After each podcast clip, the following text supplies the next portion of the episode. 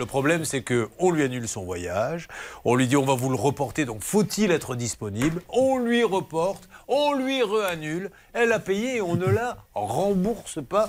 Je, trouve ça mais incroyable qu'on soit obligé de se battre pour se faire rembourser. Céline, nous avons donc appelé, puisque tout le monde assiste aux négociations, Last Minute. Où en est-on, s'il vous plaît? Au départ, ça partait bien, parce qu'une dame de chez Last Minute me dit Ah, mais on vous a déjà remboursé alors effectivement, c'est vrai que Last Minute a remboursé 1700 euros à notre euh, auditrice téléspectatrice. Ça, ça correspond au billet d'avion. Mais derrière, il n'y a pas de remboursement pour l'hôtel et pour le transfert de l'aéroport à l'hôtel. Là, on parle quand même d'un remboursement de plus de 2600 euros qui est en attente. Et donc, quand j'ai dit à cette dame, il manque 2600 euros, elle m'a dit Ah, effectivement, écoutez, je vais relancer le service et je vous tiens au courant. Mais on ne peut pas parler au service en question, en fait. On ne peut pas joindre un responsable. C'est que des intermédiaires. Donc là, il faut demander à Bernard Sabat. pourquoi de, de rembourser comme ça pour la faire patienter? On gagne du temps. Alors, Bernard, un petit coup de gueule et puis après, vous m'appelez vous la direction, s'il vous plaît. Je vous écoute.